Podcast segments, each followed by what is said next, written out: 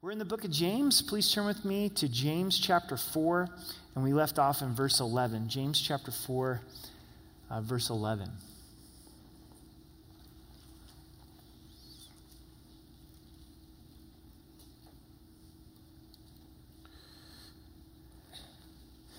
Let's pray together. Father, we ask that you would just open our hearts and our minds uh, to your word, to your presence to get a, a greater perspective. And a lot of times things go in one ear and out another. Lord, I'm so thankful for this group of believers that's here on Wednesday night, that's setting aside time to study your word. We pray that you would minister to us and, and bless us. We pray for Awana and children's ministry that you would bless them tonight, give the teachers and leaders strength.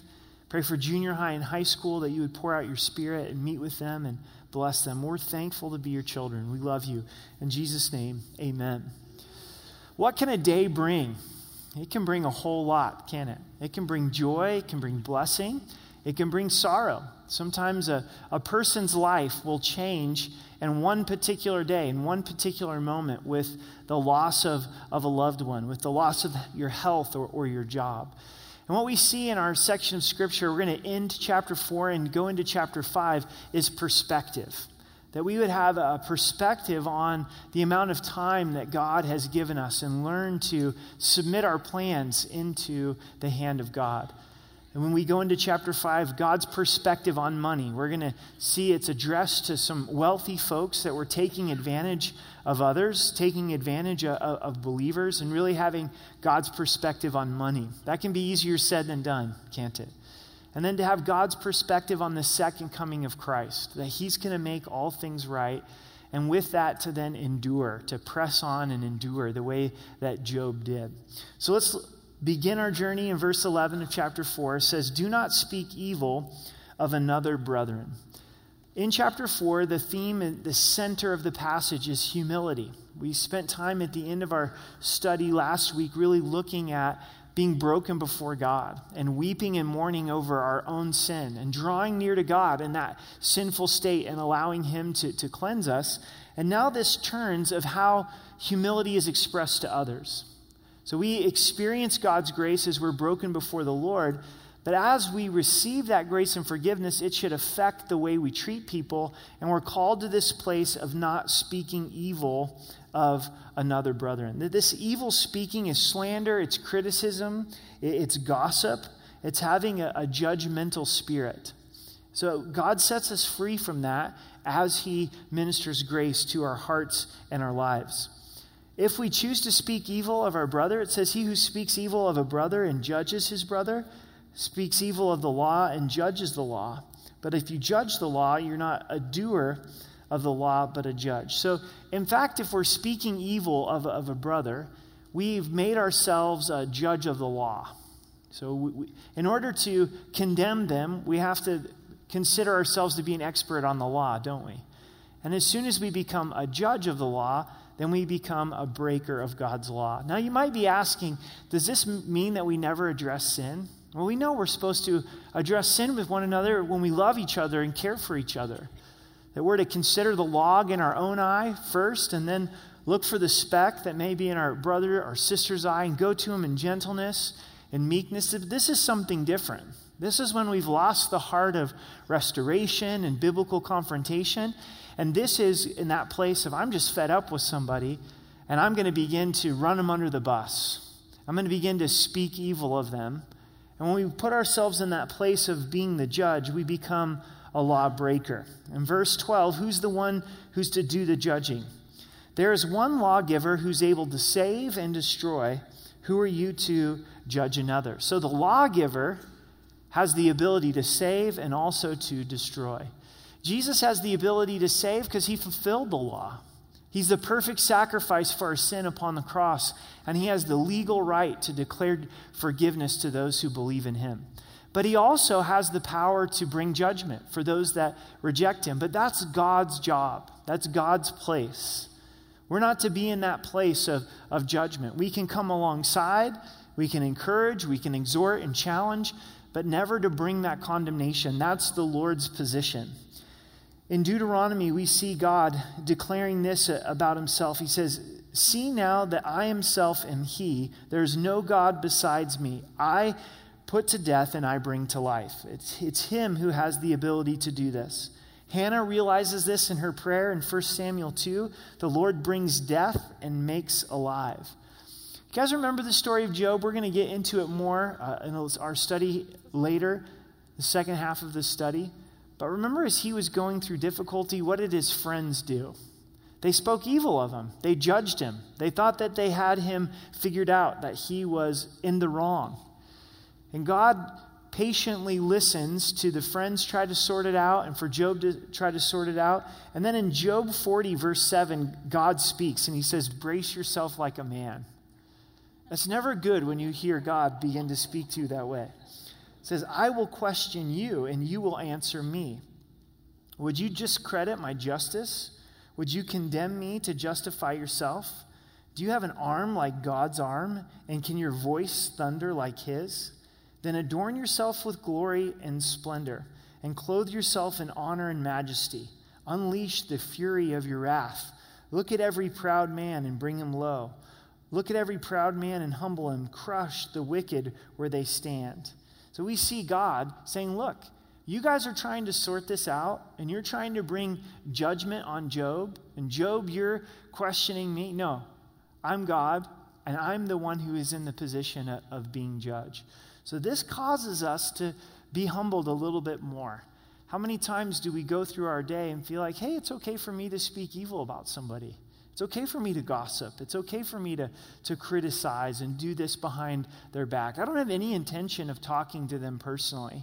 It's not like I'm trying to sort this out of the best way to go to them. It's entered into something entirely different in our hearts and in our lives. Now we get to this exhortation on making plans and making sure our plans are submitted to God's hand. Come now, you who say today or tomorrow, we will go to such and such a city, spend a year there, buy and sell, and make a profit. This is a great business plan. You've got a booming city, so you're going to go there and live for a year, do business for the purpose of making a profit. We're planners, aren't we, in the American culture? Our lives are planned out with our calendars. You may be even already starting to discuss and consider plans for 2018, right? Now summer's over, so you got to start planning your summer for 2018, right? We're, we're planners.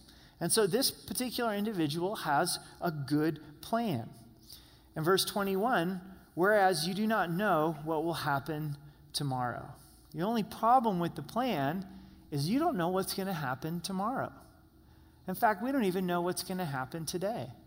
In fact, we may not make it to our Thanksgiving plans or our Christmas plans or our New Year's plans or spring break or work plans or home project plans.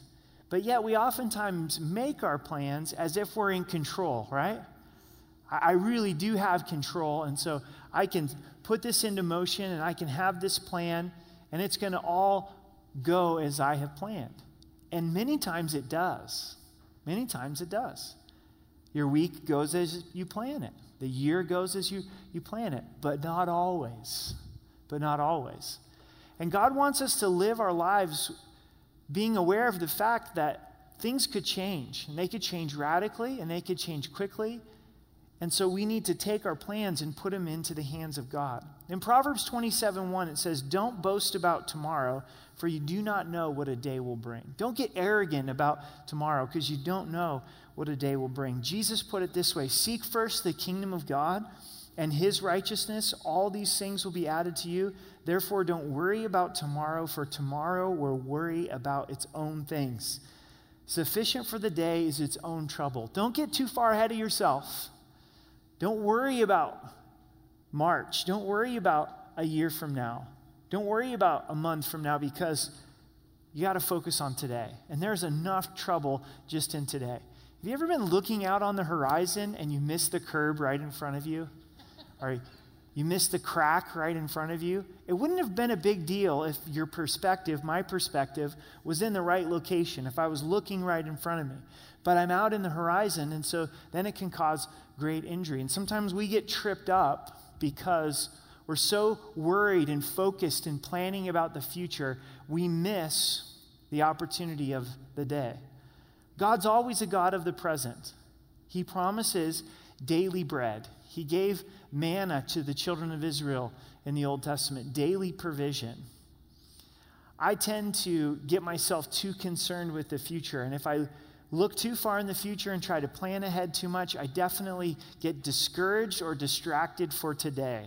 Today goes best when I live in the moment. This is where God has me today.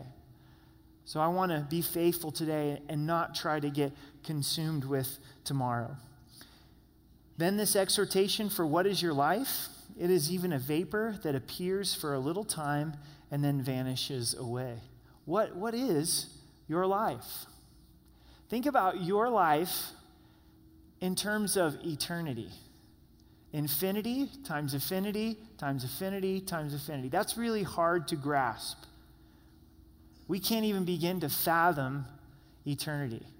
But in comparison, my life, compared to eternity, is a vapor that vanishes away. It is very quick, it's very temporary.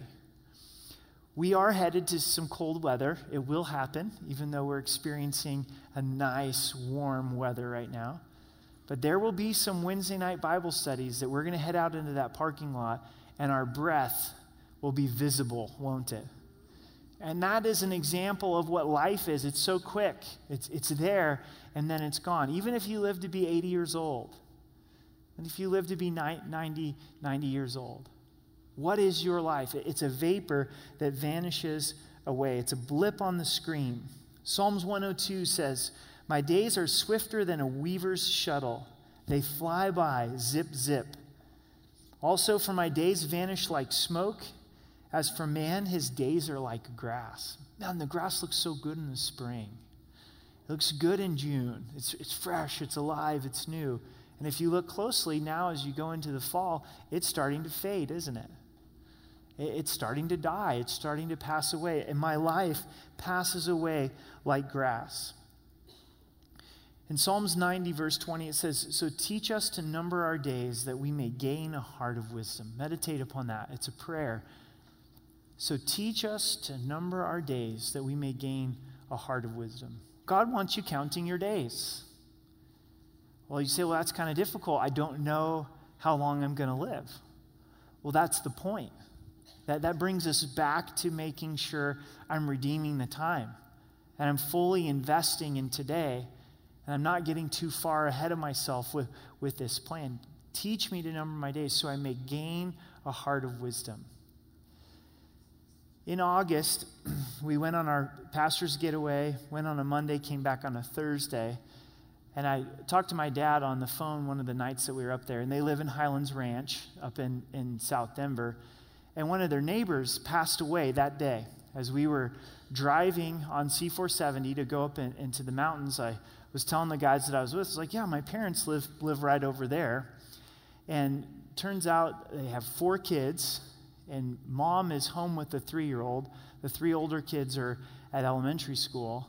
She has a heart attack, passes away in her home, and the three year old's there, watches her mom pass away, and is by, by herself. And the kids don't get picked up from school. So the, the elementary kids, mom doesn't come, mom doesn't come, mom doesn't come. So the school realizes, well, something must be wrong, and calls dad, who's a school teacher, and he rushes home to find his wife had passed away. You know, and that really hit me. That really stuck out to me, you know. One, because I think I can relate to it. We've got four young kids, and I, I can't imagine, you know, telling Amber goodbye in the morning, have her pass away, and that be it. And that, that's it. It's done. It's gone. It vanishes away. And I, I can share that story with you, and it impacts me, but yet I still live like that's never going to happen to me. Like that's somebody else's family, right? But I'm going to live forever, right? My, my family, we're just, it's just going to keep going the way that it's always been. And But that's not what the Bible says, does it? That, that's not what the Bible teaches. And so to really see life as a fragile gift that we cherish, you know? That we cherish the life that God's given to us, that we cherish our loved ones, we cherish our wife and kids, our, our parents, our friends, the body of Christ. For us to be able to gather here together, who knows? A week from now, some of us may be with the Lord. That's the truth of this scripture. Saying, saying don't get so caught up in your plan a year from now that you realize, fail to realize that life's a gift. Lord, teach me to number my days so I could apply my heart to wisdom. It's a hard question, but what if you knew you had six months to live? What would be different? You know, or what if you knew you had five years to live? What would be different? See, God wants us to live our lives in a way where there's not regrets. It's like, I'm fully alive with the Lord and fully in with, with loving others, but this gets difficult in the midst of the daily grind, doesn't it? We lose that perspective. And it takes a shock to our system for us to, to value life and be thankful for the life that God has, has given to us. You never know what a day is going to bring. So here's what we're to do instead. Instead, verse 15, you ought to say, If the Lord wills, we will live or do this or do that. God does not condemn having a plan. God does not go to this individual and say, It's wrong for you to say you're going to go to this city and do such and such for a year and make, make profit. I think it's good stewardship to have a plan. You know, sometimes we can go too far on the other side and we go through our life without seeking God in His direction and putting together a plan for our lives and those that we love, thinking about, Lord, what would you want me to do and how would you want me to inve- invest time? Money's not inherently evil. The love of money is the root of all evil. This person could have been intending to go and have a good business year and invest in, the kingdom. We don't know. There, there's nothing wrong with the plan. The scripture doesn't say anything wrong with having a plan. The problem was, is they just assumed that the plan was going to go forward as business as usual. With no thought to God's in control, and have I trusted the Lord and submitted this plan to God? So if the Lord wills, I'm going to do this this year. If the Lord wills, I'm going to do this this week. I've thought through this and I have, have prayed about it. In the busyness and the, how chaotic life is, it's very easy to make plans and implement those plans without trusting the Lord and surrendering it to God. How attached are you to your plans? What if God changed your plans? What if God intervened and said, Nope, this isn't going to happen? I'm going to put you over here. I'm going to close this door. I'm going to open that door. Would we go, oh, wow, God, thank you. Thank you that you're moving. Thank you that you care. Or we go, Lord, you just messed things up. You know, we had this all figured out, and we really got attached to, to our plan. In verse 16, but now you boast in your arrogance, and all such boasting is evil. They're actually boasting in their arrogance to think that they can make a plan and it's just going to go seamlessly without relying upon God's direction and His leading and His, His provision. And that kind of boasting is evil. God wants us walking in humility, and that humility submits our plans to the Lord. Verse 17, 17 Therefore, to him who knows to do good and does not do it, to him it is sin. We oftentimes don't think of sin as this definition. Many times we just think sin is doing those things that are wrong, doing those things that are forbidden. But also, sin is to neglect to do the good that God has placed in front of us. This verse does tie in to how short your life is. My life short, your life short. So God wants us serving Him. God wants us doing those good things that He places in front of us. If you have an opportunity to do good, do it. And if we neglect to do good, then we have committed sin. See, the Christian life is more than just do not, do not, do not, do not, but it's also filled with these wonderful commands of things that God wants us to do. And that's when the Christian life gets a lot more exciting, doesn't it? When the Lord says, okay, put feet to your faith and begin to live these things out and take those opportunities to do good that God has put in front of you. Let's go into chapter 5. He speaks now to the rich. He says, Come now, you rich, weep and howl for your miseries that are, are your miseries that are coming upon you. As we read through the next few verses, this group of rich people are those that were taking advantage of others. They weren't paying laborers in their field. They'd come about their riches through dishonest gain. It says, You need to be weeping and howling, for, for misery is coming upon you. They're in a good place financially, but they're not in a good place spiritually. God's correction, God's destruction is coming in their life. A life of luxury that's leading to destruction, and God calls them to weep and mourn this. Can you be wealthy and be right with God? Yes, you can. Abraham, David, Job, Joseph of Arimathea, and Lydia are examples of people that God blessed with money, and they walked with the Lord and used God's resources for God's purposes. Many times, though, money can trip us up. And we see that a lot of times in Scripture as well. So, verse 2 Your riches are corrupted, and your garments are moth eaten. Your gold and silver are corroded. Their corrosion will be a witness against you, and you will, and you will eat your flesh like fire. You have heaped up treasure in the last days. I want to reread verse 3. Your gold and silver are corroded, and their corrosion will be a witness against you, and will eat your flesh like fire. You have reaped up treasure in the last days. God's perspective of their wealth, their perspective of their wealth, two different things. They're probably going, man, my bank account looks great. My gold and silver looks great. The price of gold, oh, per ounce, never been better price of silver, I was so wise to invest in this. But what does the Lord say? It's corroded. Your, your garments are, are moth eaten. And in fact, here you are, and you're heaping up treasure in the last day. I don't know, there could be some that have been blessed financially, and that finances almost becomes a barrier from them ever considering the fact that they're a sinner and they're in need of God's grace for salvation. And this whole time, God's saying, No, you're, you're heaping up judgment for yourself in the last days. We see specifically the kind of people that we're addressing in verse 4. It says, Indeed, the wages of the laborers who mowed your field, which you have kept back by fraud, cry out, and the cries of the reapers have reached the ears of the Lord of the Sabbath. Part of the reason these guys were so wealthy is they were thieves. And they were not paying people that worked in their fields. And this cry comes out to the Lord.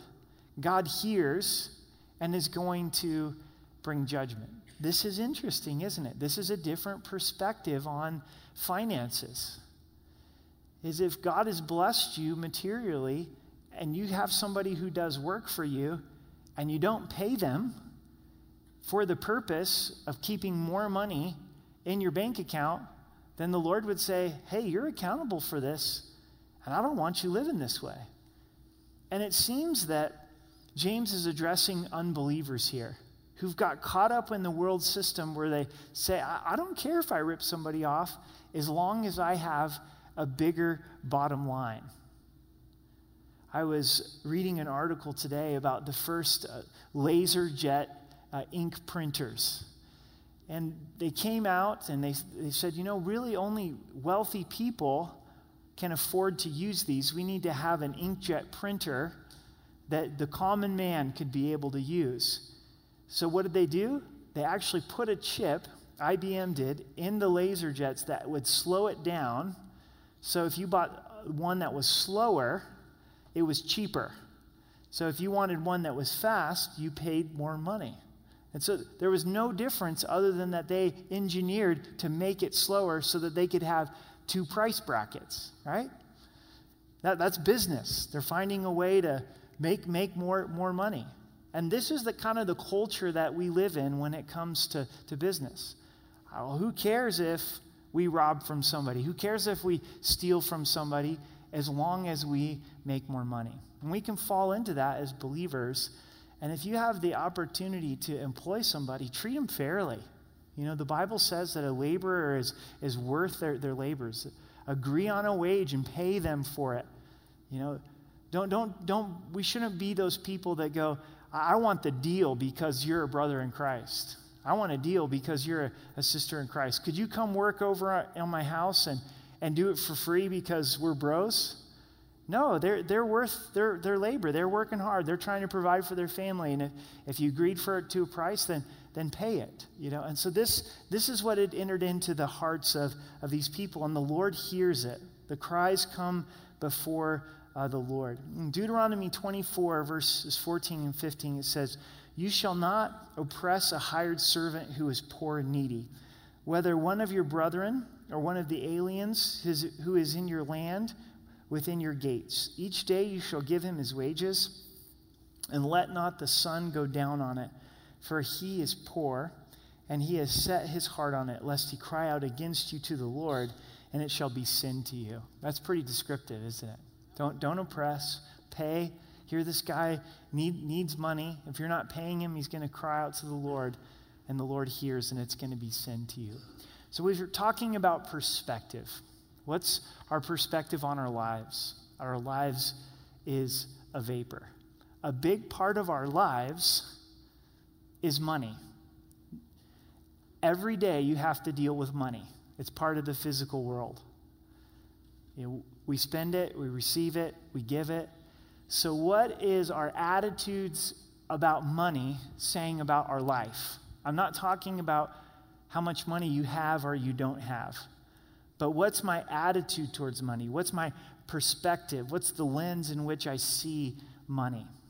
And do I see it first as belonging to the Lord? It all belongs to the Lord. And we simply get to be stewards of it. As we look throughout Scripture, God calls us to be a giving person financially with money. Yes, with time and talents, but also with money. Why? Because your heart will follow treasure. Whatever you put money into, your heart will be there also. So God says, put money into the kingdom, give towards kingdom purposes, and that's going to protect our hearts from greed. That's going to protect our hearts from being in that place where, where money trips us up. So it's not, it's not evil, but if we adopt the wrong attitude towards it. This is really hard to hear. I don't like it about myself. You're probably not going to like to hear it. But there's nothing more that reveals our character than what we do with money. It has everything to do with our behavior. Our behavior. And if we think things like, well, if I just made more, I wouldn't have money problems. Not true. Not true. It's a heart issue. It's revealing stuff about my character if I go, I just can't wait and I have to have this and I'm going to go out and get it and I really deserve this cup of coffee, whether I can afford it or not, that's my behavior. That, that's my character. I got a character flaw. I got a, I got a character issue there. I, it's a trust in the Lord issue. So, so there's a lot here. The, the way these particular individuals are handling money and treating people says a lot about who they are, says a lot about their relationship with God. In verse 5, you have lived on the earth in pleasure and luxury. You have fattened your hearts as in the day of judgment. So here are those that don't appear to know the Lord I have all of this money, and they're distracted in their money to never even considering the claims of Christ. In verse 6, you have condemned, you have murdered the just. He does not resist you. So, in this love of money, it gets to the place where they've actually murdered people that are righteous, people that are just. And the righteous, just person doesn't resist them. It seems as though this group of believers is dealing with some that are rich, that are oppressing the poor, that are oppressing the common man. And so James addresses them, but then more importantly, he addresses how believers should respond to that type of repre- oppression. In verse 7, therefore be patient, brethren, until the coming of the Lord. After reading the first six verses, what is verse 7 telling you? Jesus is going to come and clean house. So if you're working in someone's field and he's not paying you, hey, don't worry about it. Be patient. Jesus is coming and he hears the cries and he's going to take it take care of it. This is part of the second coming of Christ. Everybody's accountable to him. He's coming in judgment and he's going to set things right. That person's not getting away with anything. That's hard to do if you're in the position of a believer who's being oppressed by someone else, right? Everything inside of us says, I'm going to go make this right with my fist, right? I'm going to deal with this right now. And here, the response is be patient, brethren, until the coming of the Lord. This rich man who's oppressing the poor, he is going to have to be accountable to the Lord. Is the second coming of Christ a secondary teaching in Scripture or is it primary? It's primary. There's over 300 references of the second coming of Christ. This is one in every 13 verses. The Scripture oozes with Christ's return. Isn't that amazing? Over 300 references, 1 in 13 verses, on average, are saying Christ is going to return. Christ is going to come back. Christ is going to make things right. This is to be primary in our view. So, perspective on our life, perspective on money, but then perspective on the second coming of Christ. Acts 1, verse 11, angels are speaking. Men of Galilee, why do you stand gazing up to heaven? The same Jesus who was taken up from you in heaven will also come in like manner as you saw him go into heaven. Promise of God. Just as you saw him go up, he's going to come down and return. Do you, have you been taken advantage by somebody? Whether they're a believer or unbeliever? Do you believe this enough to say, okay, Jesus, I'm going to be patient and let you handle it? You hear my cries I've lost, let's say, $5,000. They owe me $12,000, whatever the, the case may be. They're not getting away with it. Trust it over to the Lord, give it over to Him, be patient. Christ is coming, He's going to make it right. See how the farmer waits for the precious fruit of the earth, waiting patiently for it until it receives the early and latter rain. The example of the farmer is patient plants the seed, waters, takes care of the weeds, fertilizes, knowing that the crop's going to come. The first and latter rains that are going to water his garden. In the same way, we're faithful, we sow the seed, we tend to what God has given us to do, knowing that Christ is going to come, but it's going to be in the waiting. Loved what Jason shared during worship. And it's so true. God is in the waiting. He's teaching, He's revealing His character as we wait and we long for the second coming of Christ. The farmer waits in hope. So here's the application you also be patient. Establish your hearts, for the coming of the Lord is at hand. Patient is to be of long spirit, to not lose heart. Don't lose heart, because Christ is coming. It's going to be worth it. Your faithfulness is unto the Lord. He sees the smallest thing that's done in His name. Be patient and establish your hearts. It's exactly what that worship song is declaring. God is in the waiting. Take courage. Allow your heart to be established. The word establish means to make stable, place firmly, set fast, fixed, opposite of being double minded. God put iron into our hearts. That's an established heart. That's a heart that says, I don't know what's going to take place in my life and the ups and the downs, but I know that Christ is going to return, and that allows my heart to be established because the coming of the Lord is at hand. James believed the coming of Christ to be near and imminent, possible. And for us to see the coming of Christ as the same way, it's at hand. Jesus said, he who testified to these things says, Surely I am coming quickly. Amen. Even so, come, Lord Jesus. Jesus says, I'm coming quickly. And our response is right on. I'm ready. Come quickly. The grace of our Lord Jesus Christ be with you all. That's how the scripture ends in Revelation 22. In verse 9, do not grumble against one another, brethren, lest you be condemned. Behold, the judge is standing at the door. The idea of this is you don't want to be caught grumbling and complaining about another believer when Christ returns. He can come back and be like, Why are you grumbling? Why are you complaining? Why are you worried about? I came back. I'm, I'm going to I'm to hold him accountable. You didn't need to be grumbling and complaining about that. And if we're in that place of speaking evil and grumbling and complaining, then we're in the wrong. How do we want to be when Christ returns? We want to be in that place of being in love with Him and, and serving others. Oh man, isn't it easy to grumble though? It sure is. Verse 10 My brethren, take the prophets who spoke in the name of the Lord as an example of suffering and patience. So the prophets are an example to us that it's worthwhile to suffer for righteousness and endure in patience. We think of Elijah in his suffering. We think of Jeremiah, who was thrown into a dungeon and put into prison. Isaiah and Daniel. The, the prophets suffered, and they're an example to us of suffering and patience. They spoke in the name of the Lord. They declared God's message, and because of it, it resulted in suffering. Do you feel like you have pressed into God's calling in your life? Do you feel like you're attempting to be obedient to God's word, and the result of it has been suffering?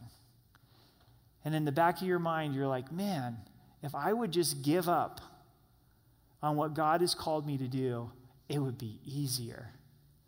And that's where the prophets come in. And they're an example of keep enduring because you never know when the finish line is going to come. You could be a day away from being in God's presence and you want to finish in faithfulness. We could be a day away from Christ's return and we want to finish in faithfulness. Our job is simply to be faithful and to keep going. An example to us in this area of, of suffering. In verse 11, indeed, we count them blessed who endure, for you have heard of the perseverance of Job and seen the end intended by the Lord, that the Lord is very compassionate and merciful. Get the example of Job when it comes to endurance, the perseverance of Job.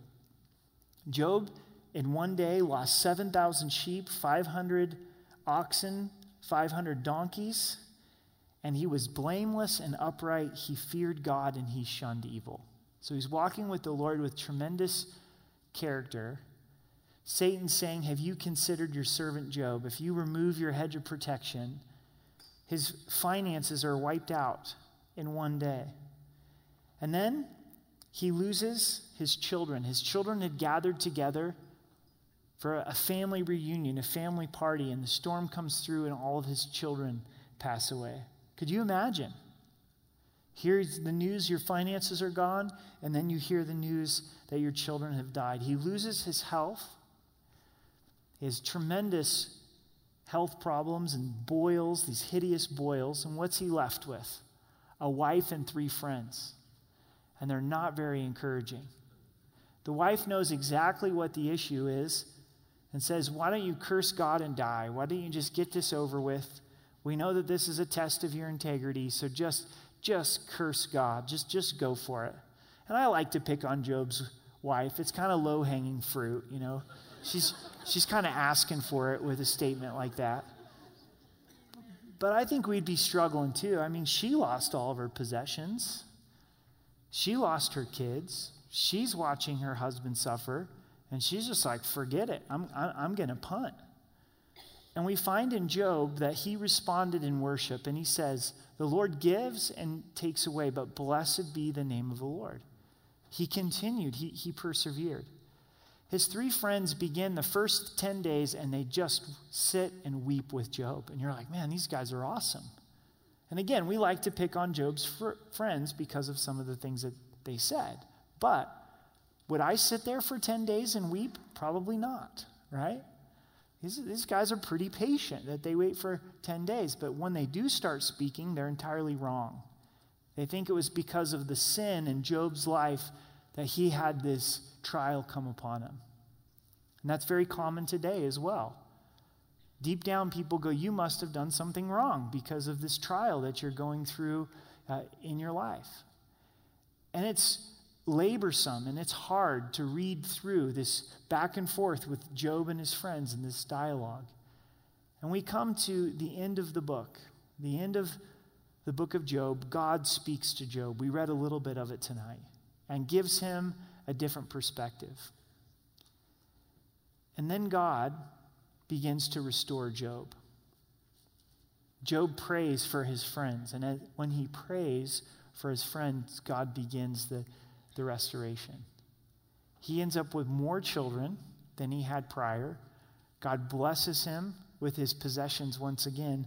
And the whole time, God had an intended end. That's what it says here an intended end by the Lord. The Lord is very compassionate and merciful. And what I like about this example of Job's endurance, he never gave up and he kept going, but it wasn't pretty. It was real, it was raw, it was human. There's times where Job is saying, God, the day that I was born is the worst day on the planet. I don't know why you ever allowed me to be born. It would have been better if I was a stillbirth. I mean, he was discouraged, as all discouraged could be, but he didn't get to that place where he cursed God and he kept going. He got up and he kept going. He got up and he kept going and continued to, to hold on to hope in the midst of it being, being difficult. And the message here for us is we have a good father that has a good intended end for us. And in Romans 8, verse 18, it says, For I consider the suffering of this present time are not worthy to be compared with the glory which shall be revealed in us. We're not promised a fairy tale ending in this life. It's not that God always gives us the ending that Job had in this life, but He does give all believers a great ending in heaven. This is all leading up to the coming of Christ on this earth and for us to forever be with the Lord. That's what it's leading towards. God, God's not saying, okay, Eric, you're going to go through trial, and then some point in this life, things are going to break, and it's going to be easy street down here on this earth. No, he's saying it could be hard all the way through. So brace yourself. It's going to be tough. It's going to continue to be tough. It's going to be a lot of things you don't understand. But be of good cheer. I've overcome the world. I'm coming back. It's about eternity, it's about eternal life. So hold on to that. Hold on to that perspective of hope and keep going and keep going and keep going. Do you believe that God's got a good intended end for you? May God give us a taste of eternal life. That's going to be the best moment when we step from this life into eternal life. And until then, we just keep going. Be raw with God, be open with God. Let the Lord know that you feel like giving up. But deep down, press into Him and press into His, his promises. We end with verse 12. This will be our last verse tonight. But above all, my brethren, do not swear either by heaven or by earth or with any other oath, but let your yes be yes and your no, no, lest you fall into judgment. As we move forward in this life, the message of verse 12 is be a person of your word. We shouldn't have to say, hey, I'm going to be there, I swear it, on my mother's grave, right? I, am going to help you move. I, I, I swear on my mother's grave, I'm going to be there. We should be the kind of person that just says, Yep, I'm going to help you move. I'm going to be there. Let your yes be yes and your no be no. It'll save us a lot of hardship in this life if we're just consistent with our word. Hey, I said yes, so I'm sticking with yes. I said no, so I'm sticking with no. I don't know yet, so I'm not giving you a flippant yes or a flippant no. Let me think about it. Let me pray about it, and I'm going to get back to you. You know, a great one that'll help you in this if you're married is say, I need to talk to my spouse first. And if they get upset because they don't want you to talk to your spouse, then they don't value your marriage, right? And so that gives you a great opportunity to talk with your spouse, pray about it a little bit, and, and then get back to him and, and say, yeah, I can do this or, or I can't. We're not perfect in this, but hopefully we can grow in this. Be, be a person of your word. Let your yes be yes and your no be no. You know, can people trust you? If you say, hey, I'm going to be here at this time, I'm going to do this thing, can they, can they trust you f- to fulfill your word? Perspective. Perspective on our lives and, and God's will. Have you left God out of your plans? Have you realized that your life is a vapor? May the Holy Spirit again tonight show us that value of life. May the Holy Spirit take you back to a moment where you had a loved one pass away or almost passed away, and you were in awe of, wow, life is a tremendous gift. Money, we're accountable to the Lord. How we treat people when it comes to business transactions and relationships. And then hope. Jesus is coming, He really is. Everything is going to be set right. And then endurance. God has a good end in mind, so keep running, keep going.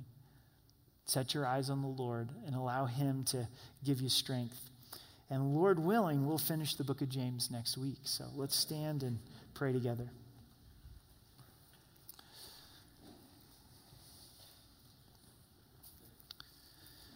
Father, we thank you for the truth of your word and thank you for the gift of life. I thank you for each person that's here tonight. Their life is a gift from you. We don't want to take our lives for granted, those that we love, and even those that we don't know. Lord, time is such a gift from you. Would you lead us in our plans? May they be your plans, and we submit to your will. God, your will be done, your kingdom come. God, we don't want our hearts to be in love with money. Or we want money to reflect our relationship with you. You're the provider. We trust in you. Lord, may we be people that give and invest and treat people fairly when it comes to, to business deals and transactions in a way that would honor you. Lord, and as we go through this life, may we remember that you, Jesus, are going to return. There's a good end. Give us a glimpse of that good end. Pray for those tonight that are discouraged, that are in that place that Job's at. They're in the waiting, God. Would you minister to our hearts? Would you bless this time of communion? In Jesus' name, amen.